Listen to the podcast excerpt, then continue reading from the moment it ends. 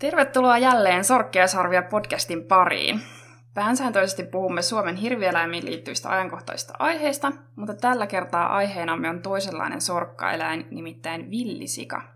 Minä olen Johanna Helman Suomen Riistakeskuksen viestinnästä ja toimin tämän jakson emäntänä.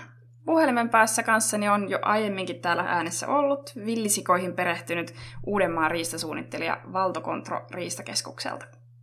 Tervetuloa ja kiitos, kun tulit tähän jaksoon mukaan. Kiitos.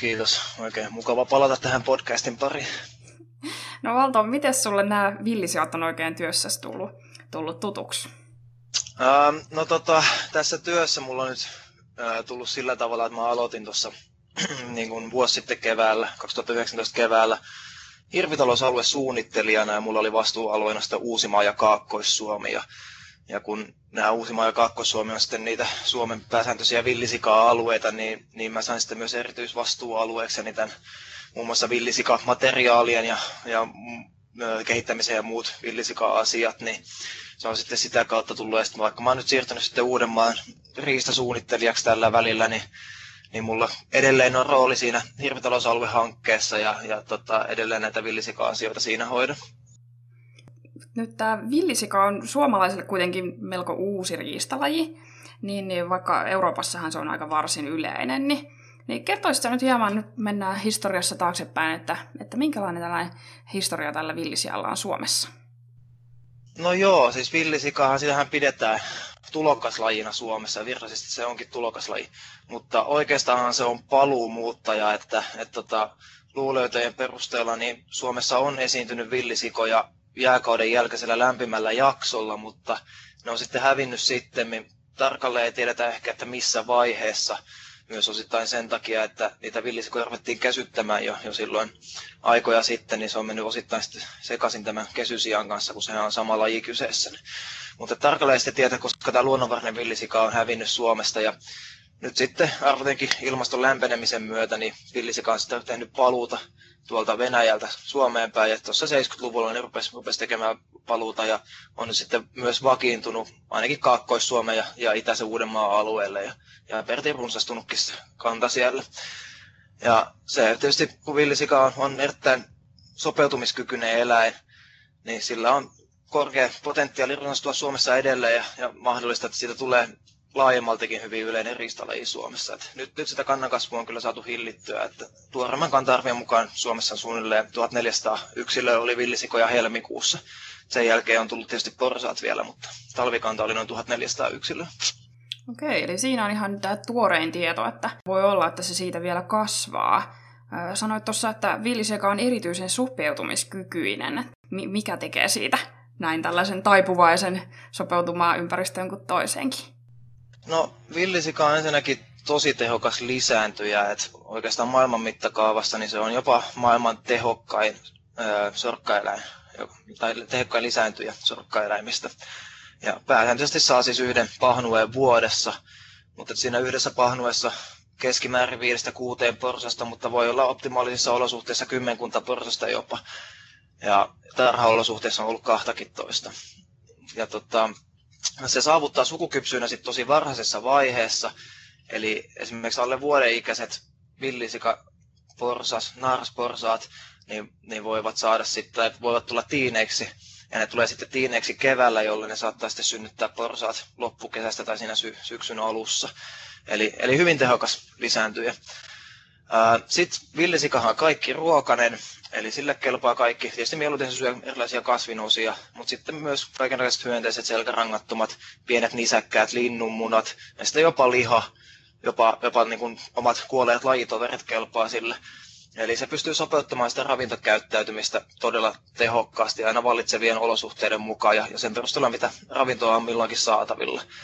Ja se on tietysti suomalaisissa sorkkaeläimissä poikkeuksellinen siinä mielessä, että kun se ei ole märehtiä niin kuin hirvet ja muut nämä hirvieläimet on, vaan sen ruoansulatuselimistöstä muistuttaa enemmän ehkäpä niin kuin ihmisen elimistöä kuin hirveelimistöä.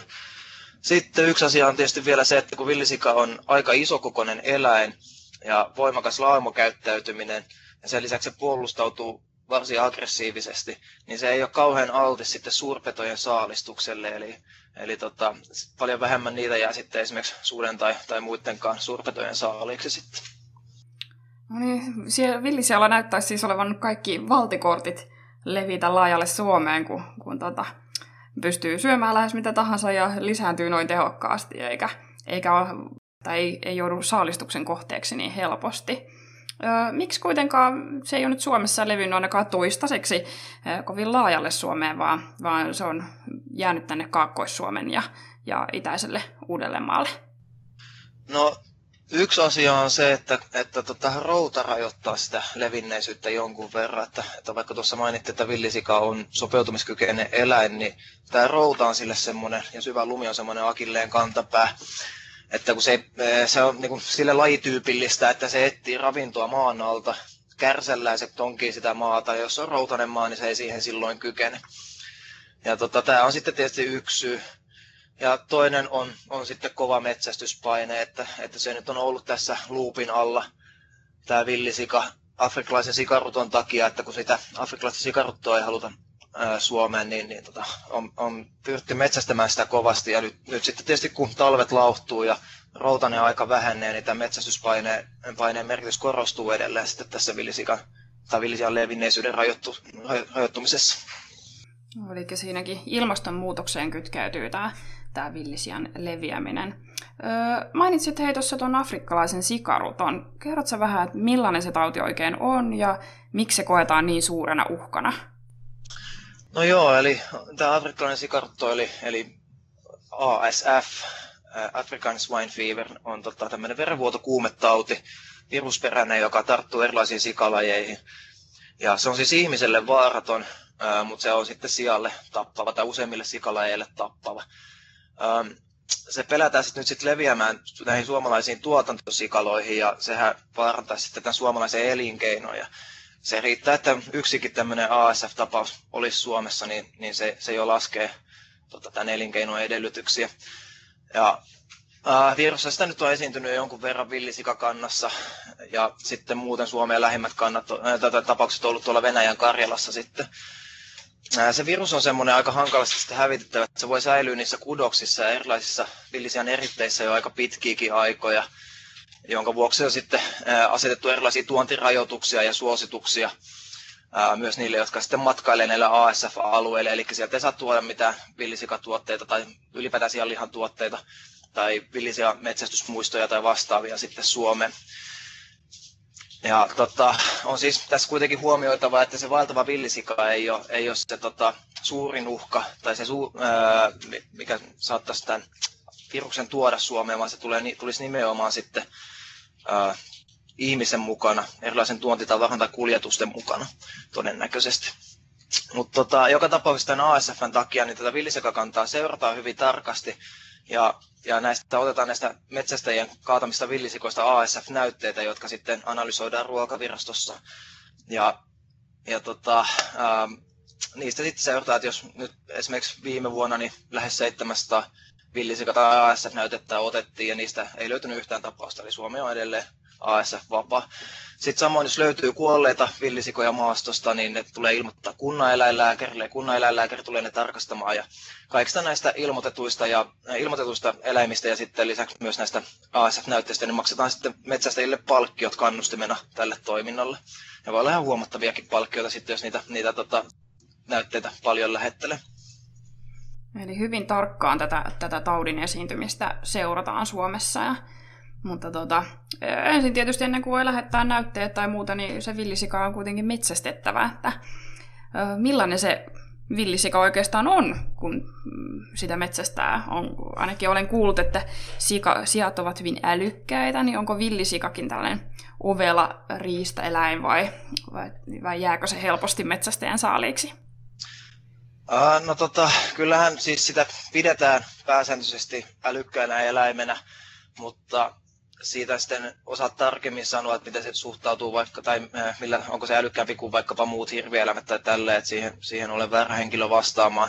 Mutta onhan se arka, se liikkuu öisin, ja sitä esimerkiksi ei ole tällä kytiksellä kauhean helposti loppujen lopuksi saada, kun vertaa vaikkapa peuraan, koska koska esimerkiksi tämän ravintokäyttäytymisen takia, kun se löytää ravintoa maastosta muualtakin kuin sieltä ruokinnalta, niin se ei välttämättä ole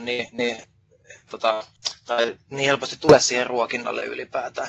Ja lisäksi jos niitä ruokintoja on useampia, niin saattaa kiertää niitä kaikkia ruokintoja laajalla alueella, jolloin ei ole yhtään sanottu, että ne tulisi niin kuin kahtena yönä peräkkäin samaa paikkaa. Eli siinä mielessä se on kyllä haasteellista. Ja sitä on kyllä tietysti yritetty helpottaa nyt tätä kyttäämismetsästystä lainsäädännöllä muun muassa sillä tavalla, että ruokinnalle saa asettaa kiinteän keinovalaistuksen, että jos on lumettomat olosuhteet ja pimeät olosuhteet, niin sen keinovalon avulla pystyisi sitten ampumaan niitä myös talvella. Ja sitten on mahdollista hakea myös poikkeuslupaa esimerkiksi tämmöiselle valonvahvistimelle tai muulle pimeä tähtäimelle aseeseen. Ja muuten sitten metsästyksestä, sillä jousimetsästetään, tai sitä saa jousimetsästää, täytyy vain ampumakoe suorittaa.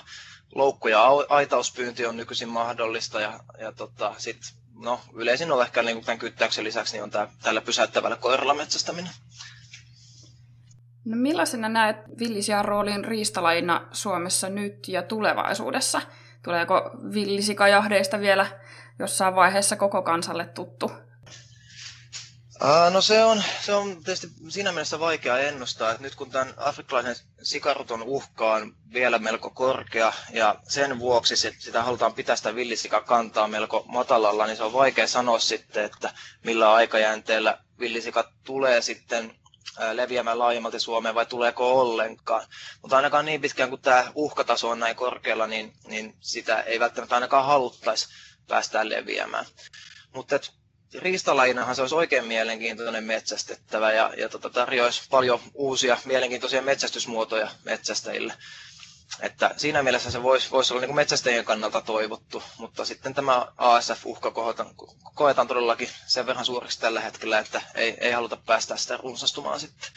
Et sen takia on tämä villisika varsin vapaa metsästettävä, että sille ei esimerkiksi ole metsästysaikaa sillä tavalla, että sitä saa metsästää ympäri vuoden, että ainoastaan porsallinen naaras on sitten rauhoitettu tuosta maaliskuun alusta heinäkuun loppuun.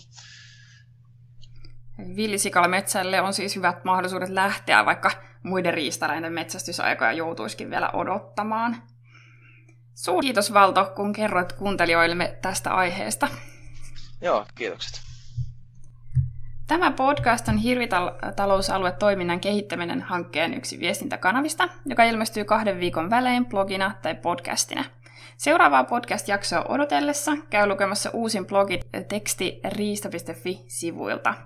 Riista-infon sivuilta puolesta löytyy laajasti koulutusmateriaalia, johon kannattaa käydä tutustumassa. Kaikille avoimen villisikakoulutuspaketin avulla voi syventää tietämystään villisian biologiasta, kannanhoidosta ja metsästyksestä. Osaamistaan voi testata sivuilla löytyvällä villisika-tietovisalla, eli kannattaa käydä kurkkaamassa. Kiitos ja kuulemiin!